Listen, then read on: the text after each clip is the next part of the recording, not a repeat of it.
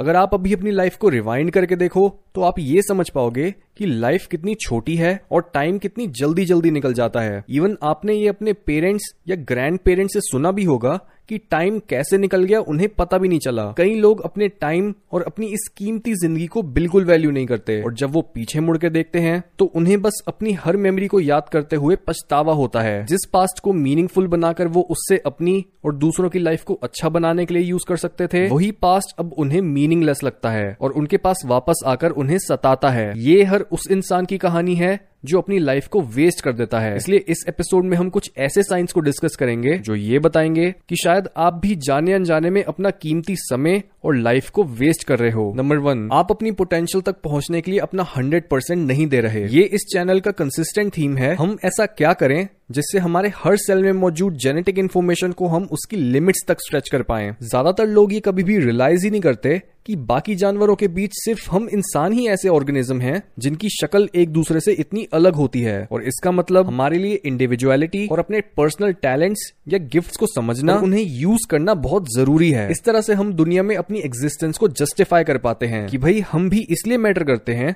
क्योंकि हम इस दुनिया को कुछ यूनिक दे रहे हैं, जो हमारे बिना इस दुनिया में नहीं आता। और यही मतलब होता है अपनी पोटेंशियल तक पहुँचने का। लेकिन जब आप अपने इस बेस्ट वर्जन की तरफ़ बढ़ने के लिए अपनी जान नहीं लगा रहे होते, या खुद की काबिलियत को ही डाउट कर रहे होते हो, तब आपकी पोटेंशियल अंदर ही अंदर मरने लग जाती है। इसलिए अपनी लाइफ को वेस्ट मत करो। आपको नहीं पता कि आप इस दुनिया के लिए कितने मैटर करते हो, और आप दूसरों को कितना इंस्पायर कर सकते हो। लेकिन बस क्वेश्चन ये आता है कि क्या आपके अंदर अपनी पोटेंशियल को रीच करने की भूख ज़्यादा बड़ी है, या फिर आपका डर इस भूख से ज़्यादा बड़ा है। नंबर टू आप उन लोगों के साथ टाइम बिताते हो जो आपकी ग्रोथ में कुछ कंट्रीब्यूट नहीं करते। जिन लोगों के साथ आप उठते बैठते हो, वो आपके थॉट्स स्पीच और एक्शंस तीनों को इन्फ्लुएंस करते हैं। और इस तरह के लोगों के साथ हैंग आउट करना बहुत ईजी होता है, क्योंकि वो आपके साथ साथ मस्ती करते हैं और आपकी फन साइड को भी बाहर निकाल देते हैं। लेकिन जब उनका हमेशा का प्लान सिर्फ़ मस्ती करना इधर उधर घूमना, घंटों तक गेमिंग या फिर ड्रिंकिंग और ड्रग्स लेना हो और उन्हें खुद के फ्यूचर की ना पड़ी हो तो ऐसे में इस तरह के लोगों के साथ हैंग आउट करने से आप अपनी लाइफ को वेस्ट करते रहोगे। ये लोग आपको अपने साथ बुरी हैबिट्स में उलझाएँगे और आप भी एक पॉइंट के बाद ये फील करने लगोगे कि आपको अब ऐसे नए दोस्त बनाने की ज़रूरत है जो आपके साथ गोल्स